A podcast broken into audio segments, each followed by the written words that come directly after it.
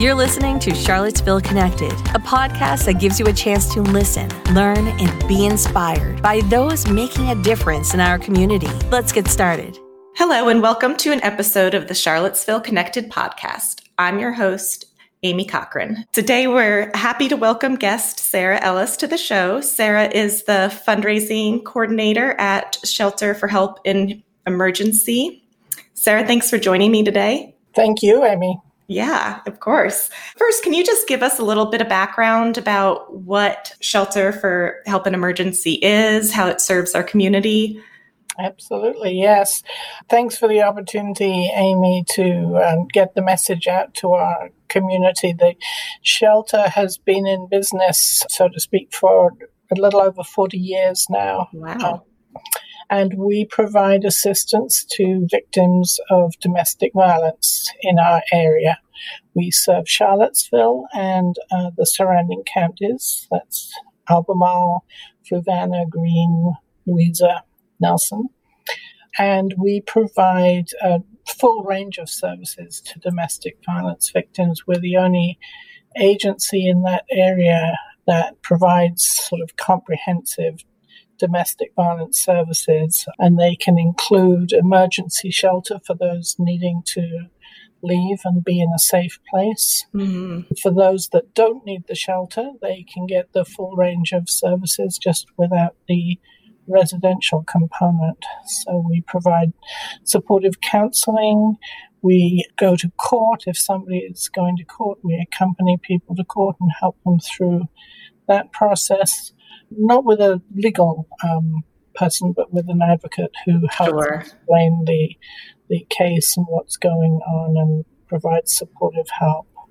We provide people with help to find new accommodation, work, childcare, whatever it is that they need really to move on with their life. We're there to help support that process. Well, thank you for doing that. It sounds like a very comprehensive plan that you all have there to really help in all aspects. And that's fantastic. And, you know, I had heard about Shelter for Help in Emergency, but I had not realized that you all had been here for 40 years. So that y'all know what you're doing, right? We do. We started very small back in the early days of what was then known as the battered women's movement, mm-hmm.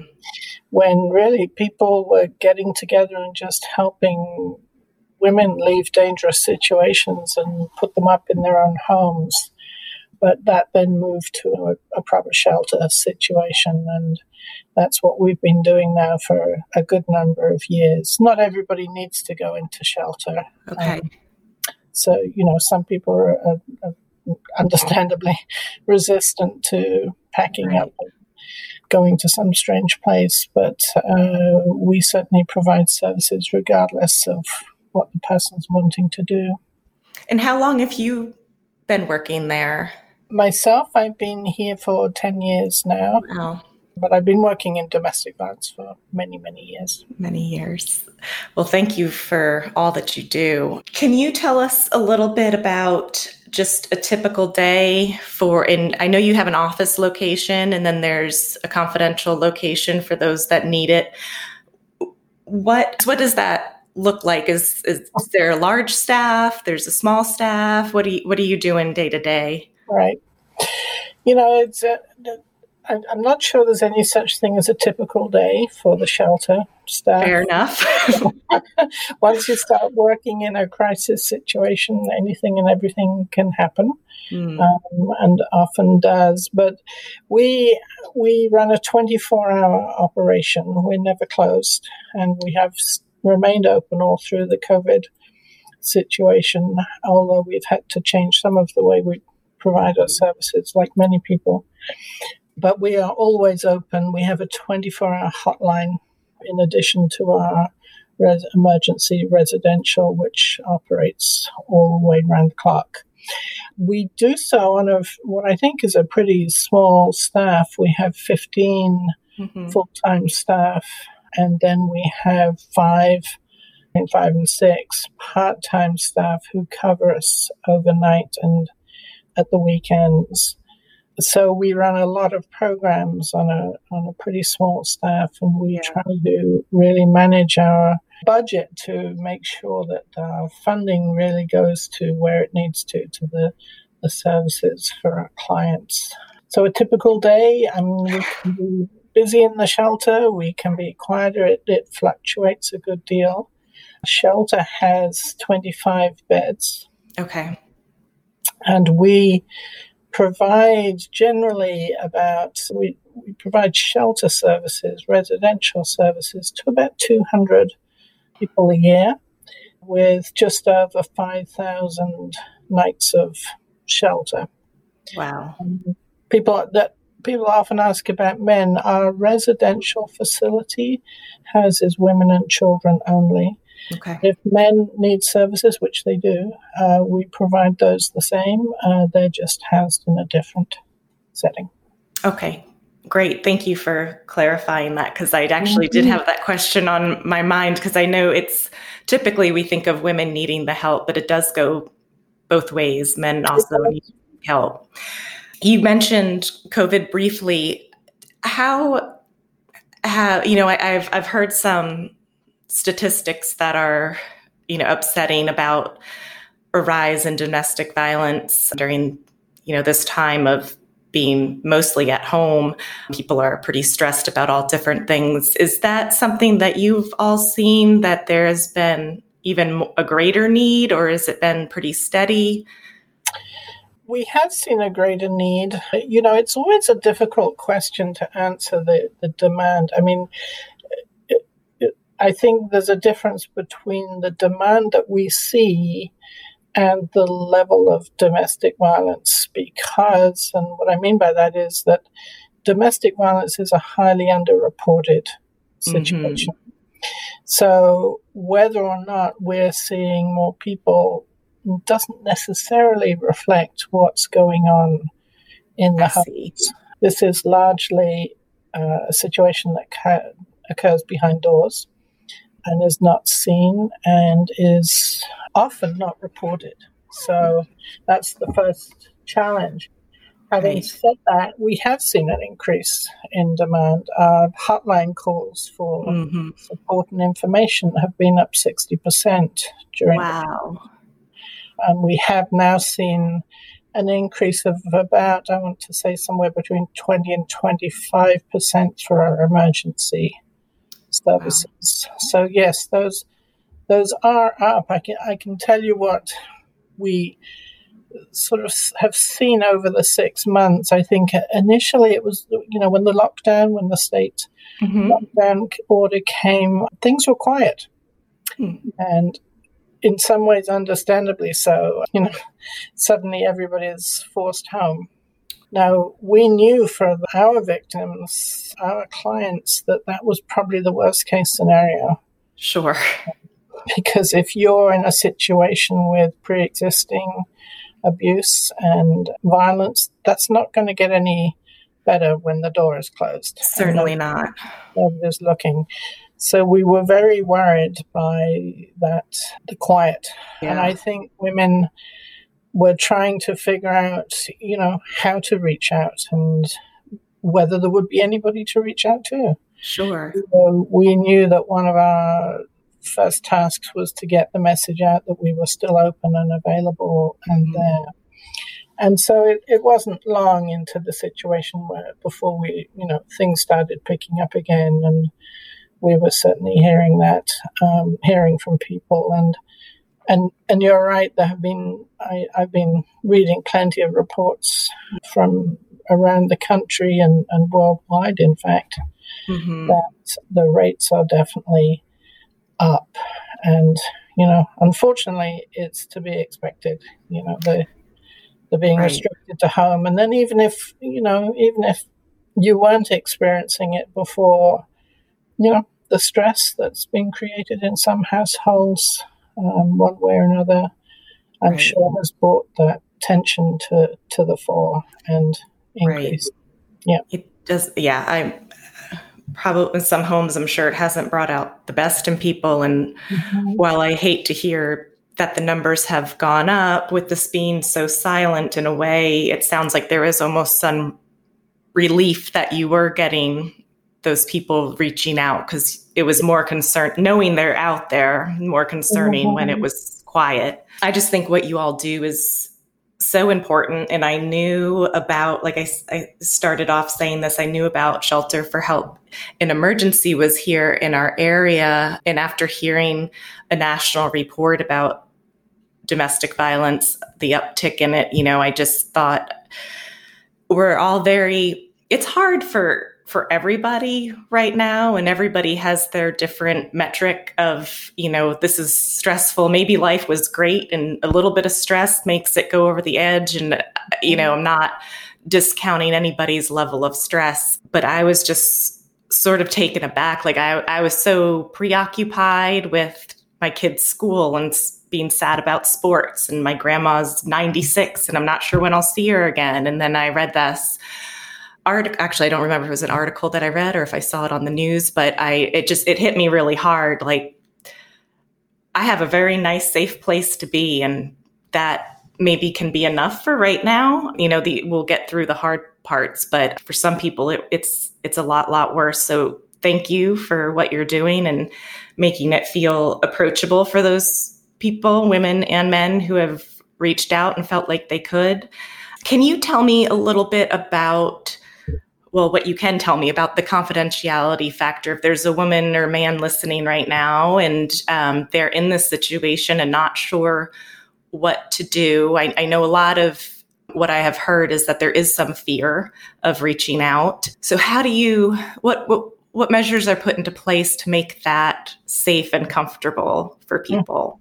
Yeah, that's a good question. I mentioned earlier our 24-hour hotline, which is probably the best way of getting in touch with us. That's always answered by either a member of staff or a trained volunteer.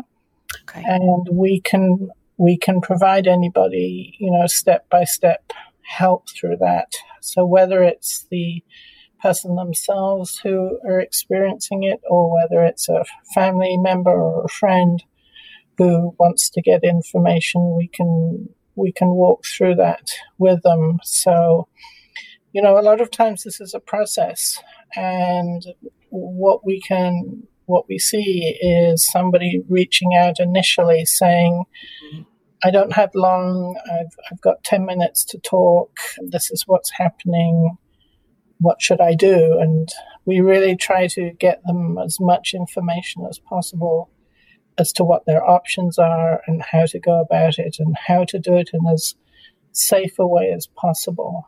So when if and when they're ready to leave, they can call us and we can walk through the steps with them, how they get to us. And we can also help walk through with them a safety plan as to how they can manage, you know, their life for now, and how they can manage to make that call when they're ready to do that.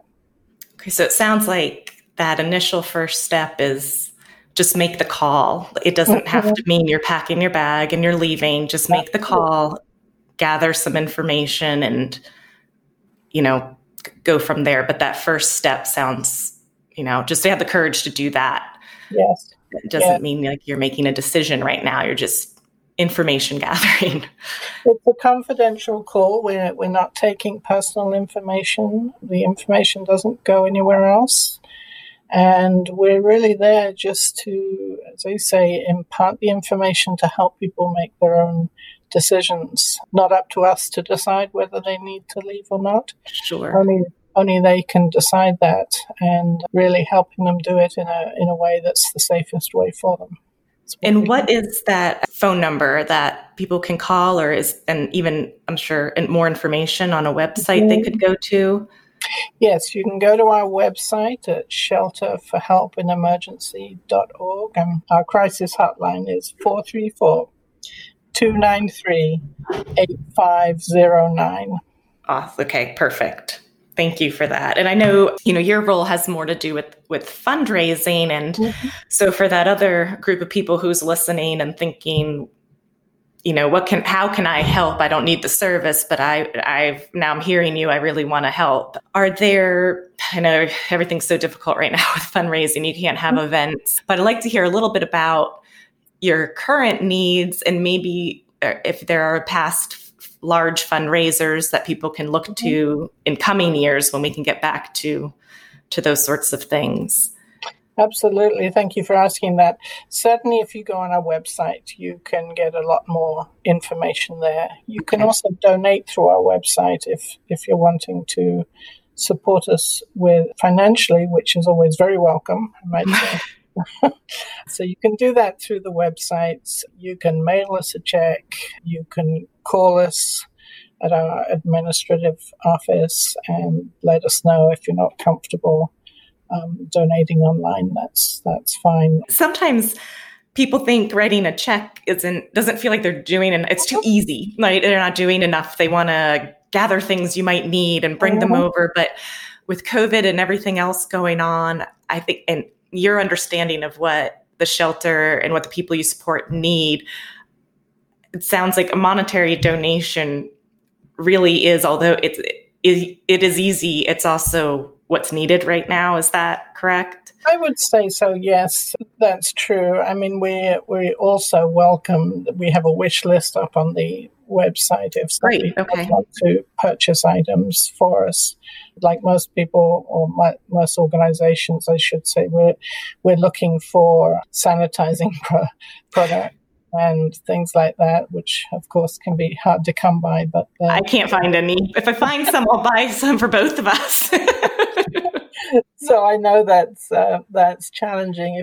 If people wanted to know where to drop things off, they can do that at our administrative office in Station Place. Okay. That's just off Whitewood Road, High School.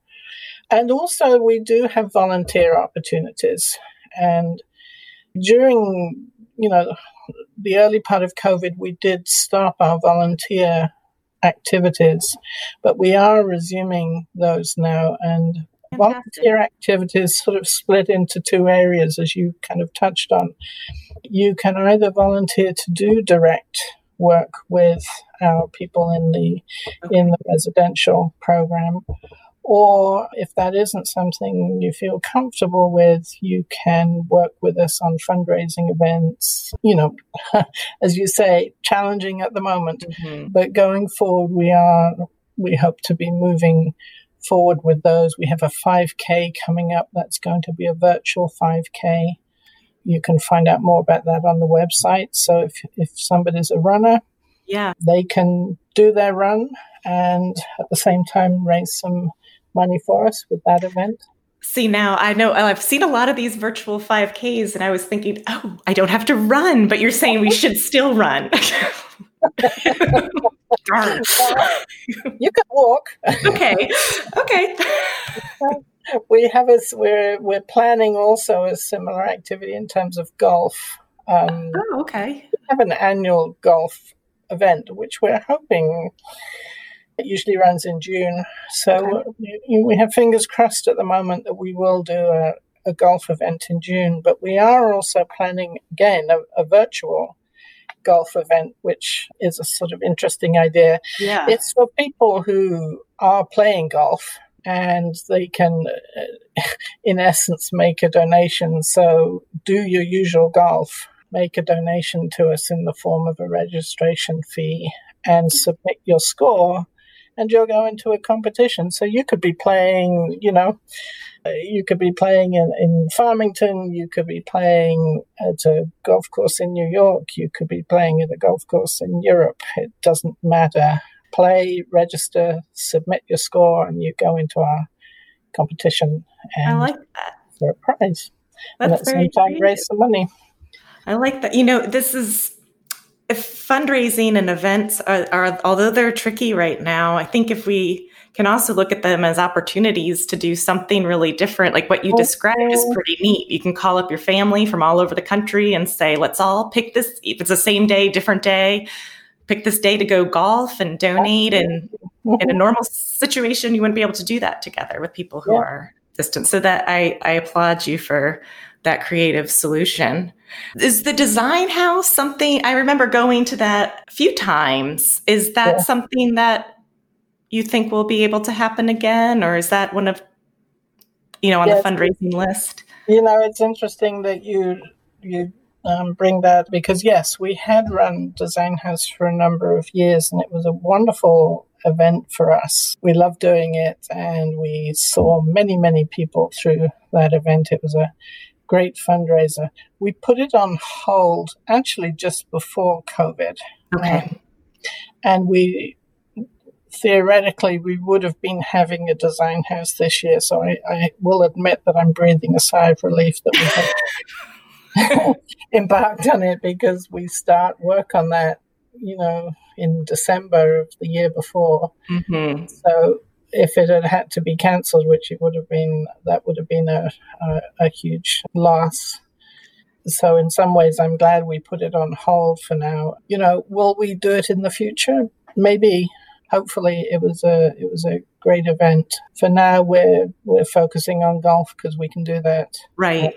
And that's working for us. But I would certainly put out there that if anybody in the area has a house they'd like to loan to us once we're that would work for us, then we'd be happy to talk. Yeah. Is that in the Charlottesville, Albemarle area? Are you willing to kind of go a little further out? What works best? Yeah, we generally keep it within the Charlottesville, Albemarle area just because of, you know, attracting enough people to come visit. Once we start going too far out, then it tends to not attract so many people. So. Mm-hmm.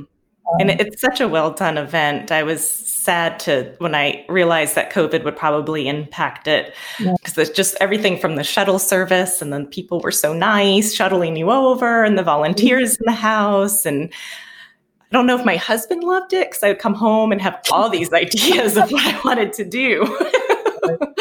But I really did enjoy that event quite a bit. So hopefully there's a way to bring it back. And this year I'll just tell my husband he can play golf instead. It's his year to have a day to enjoy and fundraise. Yes. We would love to have you on with a golf team. Yes. Yeah. Well, you wouldn't love to have me. Maybe you would, because everyone would feel really good about themselves. But my husband, for sure, he's always wanting to get out on the golf course. And I will say I would like to thank you, because my Monday was not off to the best start. Maybe not, you know, for awful reasons, just hard to do virtual school when you forget your laptop, which my son did.